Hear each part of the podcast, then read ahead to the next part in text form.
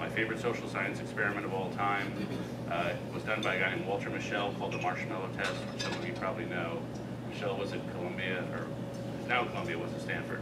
He took four-year-olds in a room, put a marshmallow on the table in front of them, uh, and said, you can eat this marshmallow now, but I'll give you two marshmallows if you can wait 10 minutes and I'm going to leave the room. And so he shows me videos of the kids trying not to eat the marshmallows. Uh, and there's a little girl banging her head on the table, trying not to eat the marshmallow. One day Mischel is using an Oreo cookie and a little guy uh, picks up the Oreo, carefully eats out the middle, and carefully puts it back. that kid is now a U.S. Senator. uh, but the scary thing is that the people who could wait, uh, the four-year-olds who could wait 10 minutes, 20 years later have much higher college completion rates, and 30 years later much higher incomes. And the kids who could only wait one minute have much higher drug and alcohol addiction problems, much higher incarceration rates. And that's because some people grow up in homes where actions lead to consequences, and they learn to control their impulses. So if you can do that, you'll be fine. If you can't do that, life will be very frustrating. So again, this is all about things that are inside ourselves, the sentiments, the emotions, self-control. And these are the secrets to a successful and flourishing society. And it's just phenomenally hard for government to peer into that and to nurture those kind of relationships. They grow up spontaneously and organically.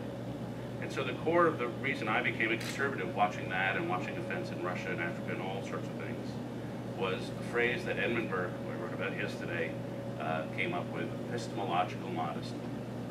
And that epistemology is the science of what we know and can know, and modesty is modesty. So there's just not much we can know. And when we legislate, we have to be cautious about what we can know and plan because the important things, the individual relationships, are just hard to measure and quantify and impossible for the CBO to score. So that was really the transition. And then, and, and then I went through this peregrination. I worked for William F. Buckley. I worked for uh, Washington Times, Wall Street Journal for nine years. You name a right-wing outfit, I worked for it. Uh, and it took me a while to figure out what sort of conservative I was. And that's because the tradition that I really believe in uh, is one that's a little dormant in American politics now. But it is an ancient tradition. Me, there are two parties in this country, but there are three traditions. There's a liberal tradition that believes in using government to enhance equality. There's a, or a free market libertarian tradition that believes in reduced government to enhance freedom. But then there's a third tradition, and that's a tradition that believes in limited but energetic government to enhance social mobility.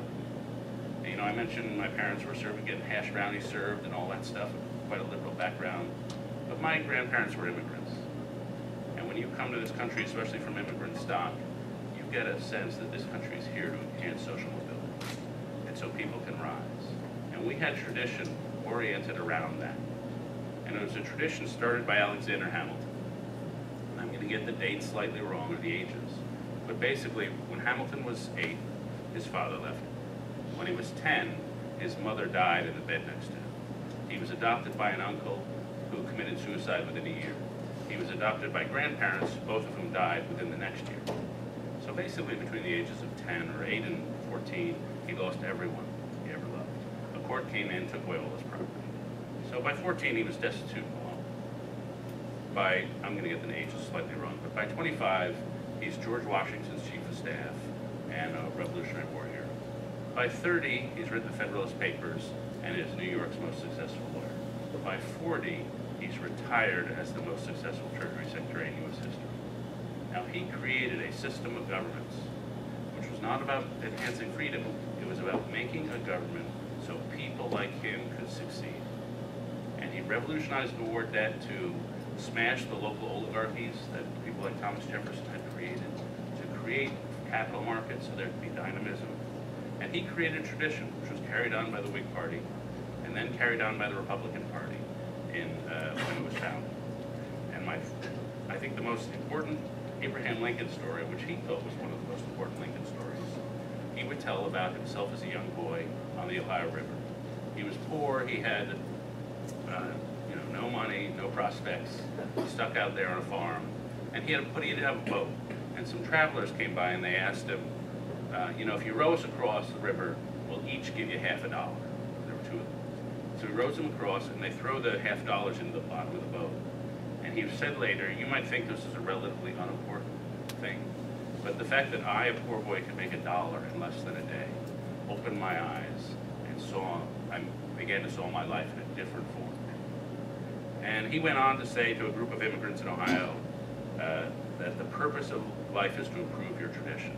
And he and the Republican Party at the founding, including William Pitt Fessenden and all the others, created the Land Grant College Act, Homestead legislation, the railroad legislation, the currency legislation, not to give people, not to shield people from the market, to give people the means to compete in the market. And so to me, that is a proud tradition that started with Hamilton, went through the Republican Party, the Whig Party, up until maybe Teddy Roosevelt, and then it sort of went away.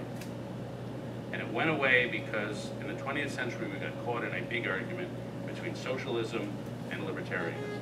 And the argument was big government versus small government. And so the limited but energetic argument was lost in that.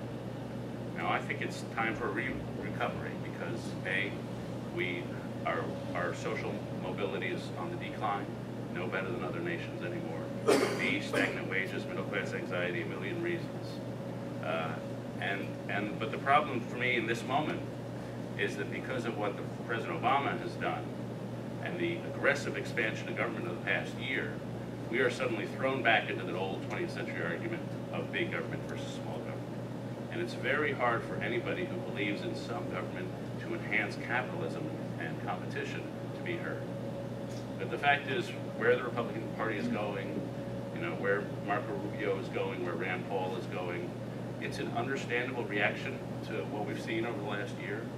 I completely get that, and I wrote that angry populist, that angry person, angry voter column to sort of reflect what people are feeling. But as a governing agenda, as a way to put the country on a fiscal footing, as a way to enhance social mobility, it's just not an agenda. And so I think there's going to be this protest that we're going to see this year, but then there's going to be something that comes after when Republicans gain some power. And it's going to have to be a more positive agenda, and that essentially hasn't changed. And we can talk about what that might be, but I, I just emphasize this because I think sometimes when you go to a, a sort of very conservative dinner, people have a governing philosophy. Go to the Heritage Foundation over here, they got neckties. They have Adam Smith on the necktie. St. Thomas Aquinas, they know what they believe. You go to the New America Foundation or a liberal dinner, they know what they believe. But some of us who are more in the center, a lot of centrists don't know what they believe. And as a result, you get politicians, frankly, like Arlen Specter, who's sort of flipping with the wind, opportunistically. Uh, and so that's, this is the core reason we don't have a strong center-right tradition in this country, because we haven't told the American people what we believe. So anyway, that's my opening comments.